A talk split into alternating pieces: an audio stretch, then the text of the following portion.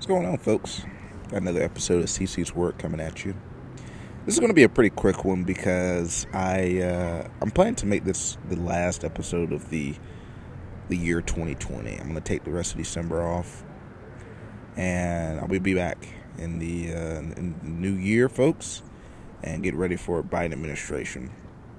This week we've had some interesting news come out. The past really week and a half, we've seen some possible vaccines that could uh, begin to be rolled out in limited populations, those that need it the most, such as your healthcare workers, frontline first responders, and your nursing home staff and patients. It'll be very interesting to see uh, how this process goes. You know, I'll say this I encourage uh, everyone to do what's best for their health, but the Biden administration, or at least Joe Biden, said that he won't make it a, uh, a mandatory vaccine. But I do imagine that there may be a point where, for young children, especially when they want to go into uh, into grade school, there will probably need to be a vaccine requirement for that. Simply because we know there's a lot of older teachers, there's a lot of elderly teachers, there's a lot of teachers that are above about 60, 70 and those folks are, are some of the most vulnerable. So we know that children can be spreaders and be asymptomatic and not even have any issues with COVID themselves, but that presents a big problem when it comes to our child care workers and our our school teachers. So I imagine that there will probably be a certain amount of of, of a need to vaccine those children. But other than that, most populations, you know, I don't, I don't think it's going to be necessarily a requirement that you do it. But I do think that if we want to see a world where we go back to, to you know, quote unquote normal, like before COVID, right? We're going to have to at least have the majority of the population vaccinated. And so I don't know how that's going to happen. I think there's a lot of skepticism out there. Some of it valid, some of it unwarranted. But we'll just see. We'll just see. With a um, with the Biden administration, we're starting to see some of the folks that they're rolling out. Cedric Richardson or Richmond, I'm sorry, who's a representative from Louisiana. It's going to be a special advisor on climate for the president elect, which is hilarious, considering that uh, Cedric Richmond is the representative of a district that is one of the most polluted in the nation, has some of the highest rates of cancer contributed to by the pollution and the waste that's dumped there by major corporations, particularly oil companies. And guess what? Charles Richmond is one of the largest recipients of oil and offshore drilling lobbying money. Isn't that something? Look, I told you what the Biden administration was going to be, folks, for, for, for months before this election. I've been telling you what it's going to be. It's going to be a return to what they call normalcy. Normalcy, and, and, and to them, that is basically the politics of the 1990s to the 2000s 16 election. The politics of that era is the type of politics that has led to a great amount of material reality being decimated for large portions of this country. The neoliberal economic policies and the pandering on culture issues when it is politically advantageous is is essentially the definition of being a politician for the past 20 years 20 30 40 years really. And and and like you just have to pretend enough to care for people. And most people i mean trump showed you don't even have to pretend to care for people and people will be with you. But but with you know at least with you know the, the other politicians who are, in my mind, just as corrupt in many ways, just as bad in many ways, right? they, those people, that there's a sense of like, we're okay with them doing whatever they want, essentially, as long as they make me feel good. That's what a lot of like the type of people who are just going to go back to brunch. Your, you know, your your wine mom, liberal. That type of person who's like a suburban American who, in reality, isn't really facing any major economic issues, or or any like any like major crisis that uh, require government intervention. Those people love the idea of a Biden administration because they can go off and drone strike kids and give money to terror groups and to uh, and and to uh, continue the, the, you know the military industrial complex, continue the exploitation of workers around this uh, this this planet, continue uh, you know corporate bailouts and welfare and government and supporting those that are at the top of this economy more so than they do those that are at the bottom. And they'll be fine because their president isn't tweeting anything mean. That's all they care about. Folks, as we go into 2021, I need you to understand that there can't be just this return to like, let's not give a damn about politics anymore because we have someone that we like in office or that we don't hate as much as Trump. If you go back to that attitude, you're going to end up with someone probably worse than Trump.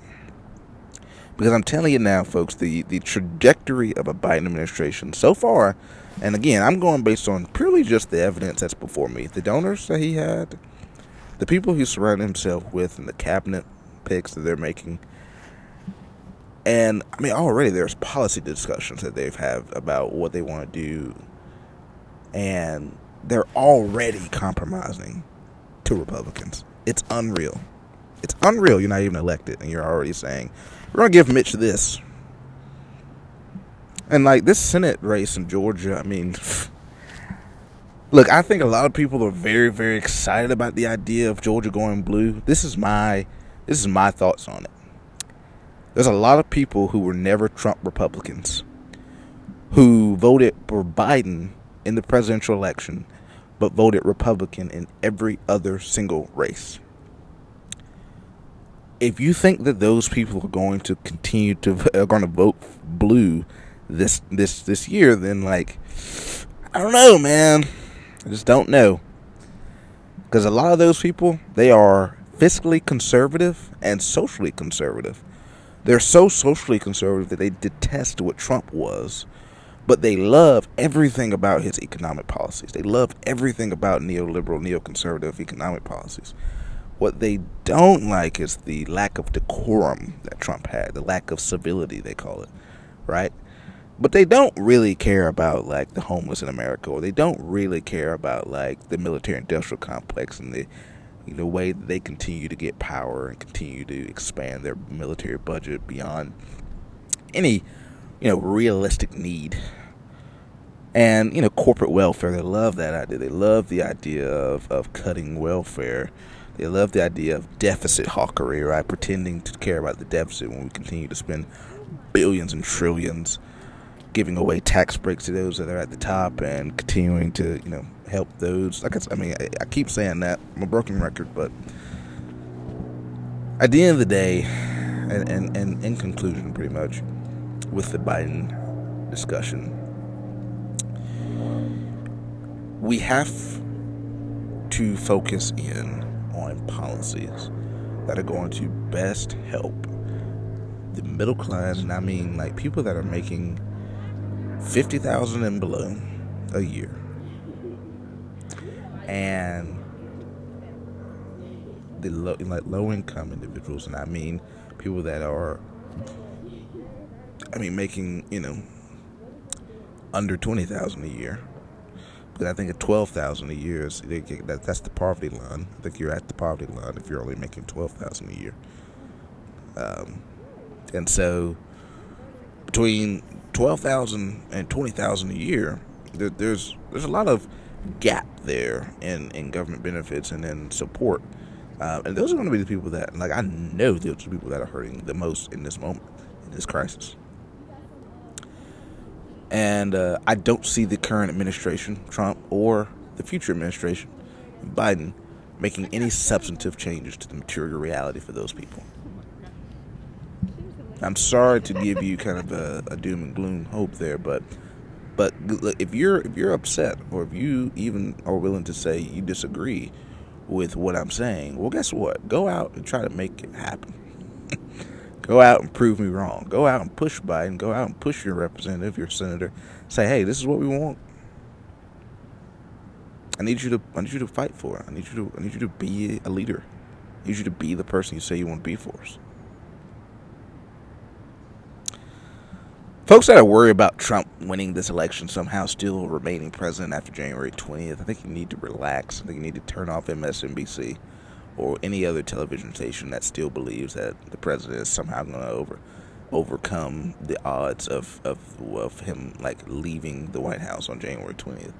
It's probably not going to happen. Probably not going to happen. It's very very likely that it won't happen.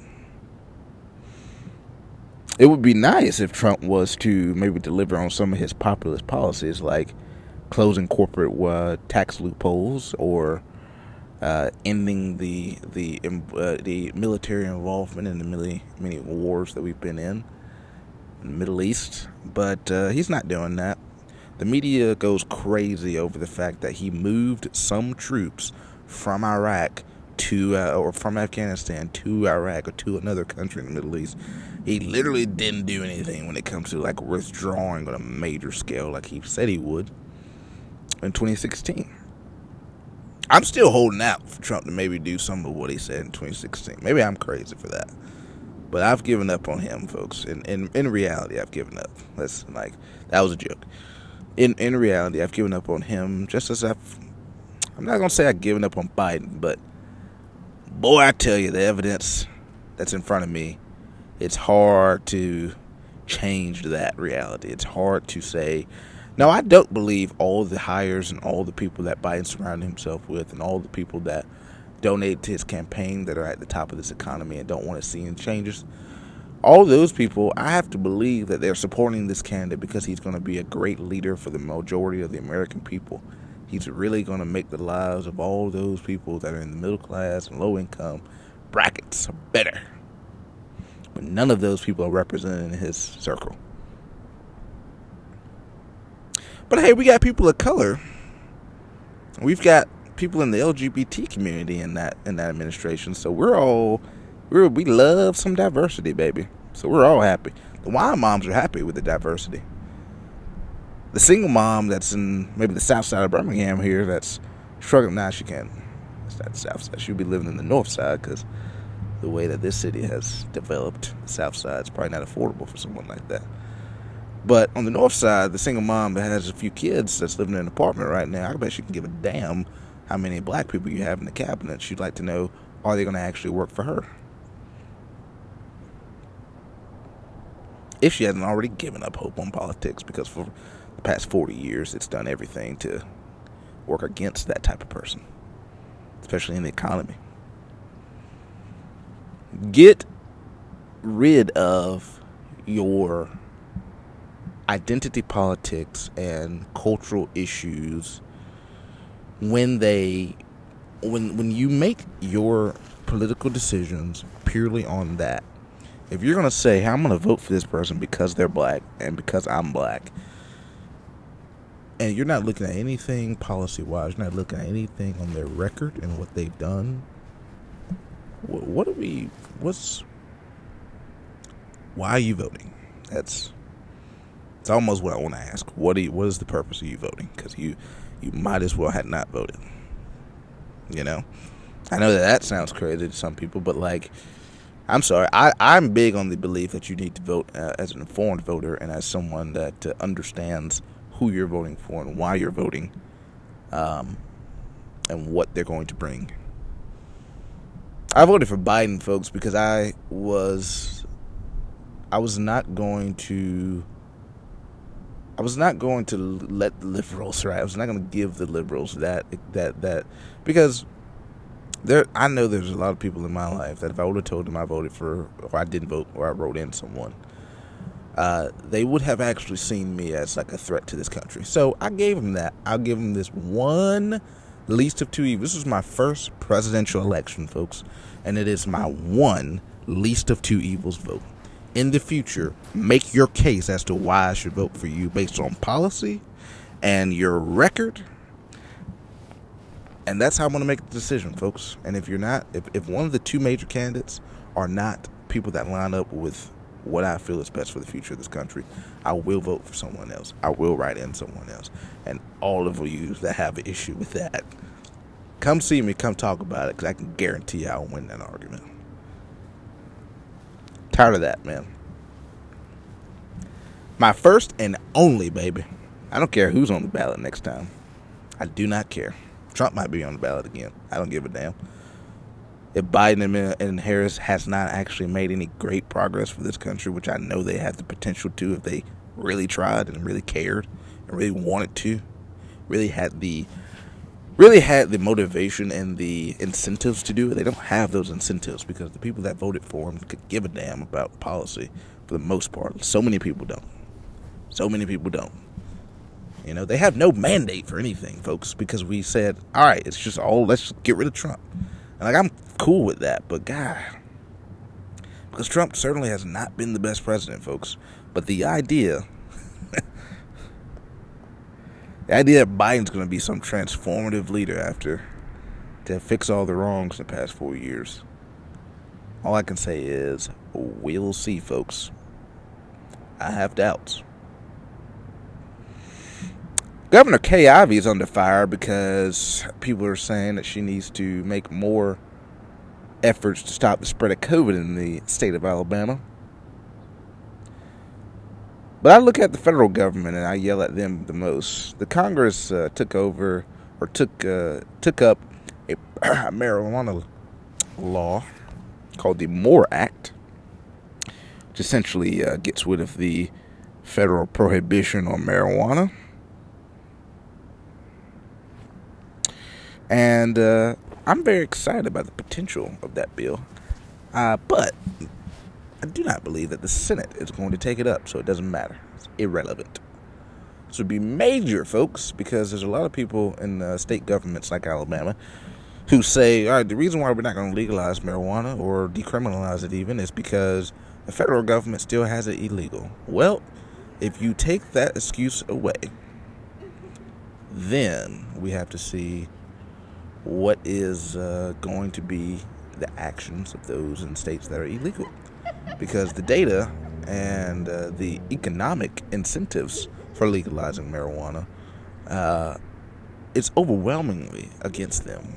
Overwhelmingly uh, in, in, in, in the ballpark of we need to legalize fully, really, but at least decriminalize and, and allow medical to be legal in Alabama. They almost had a medical bill passed in Alabama and Montgomery, but uh, the COVID nineteen breakout made them go into a early uh, ending and closing of the uh, state legislative session, and they decided to table the bill, which essentially means that it will not be voted on unless it's reintroduced.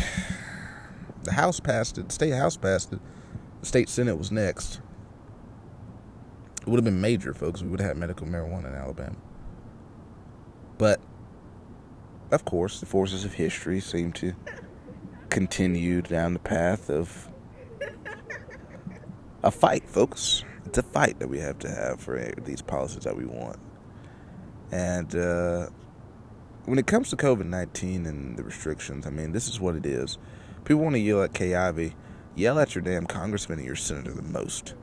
Because the fact of the matter is, Kay Ivey is in a position. I'm very empathetic toward governors and to a lot of local leadership, man. Because I look at the federal government, and I say, "What the hell are you doing in this time? It's your time to step up, baby. It's your time to step up." But I look at state and local leaders and I say, "What are they supposed to do? Shut down the economy and then you not give them any help?" you gave them one bill, but that was not enough, folks and they thought it was going to be enough. I don't know why people thought this pandemic was going to be done in like six months or something. No evidence pointing toward that. Zero evidence. Zero of the data. In fact, it point toward everything getting worse as they have. so, I don't know, folks. I say I don't know because I'm not sure what the future is going to be. And I'm not sure what the resolutions of all of these challenges, issues that I brought up to you will be.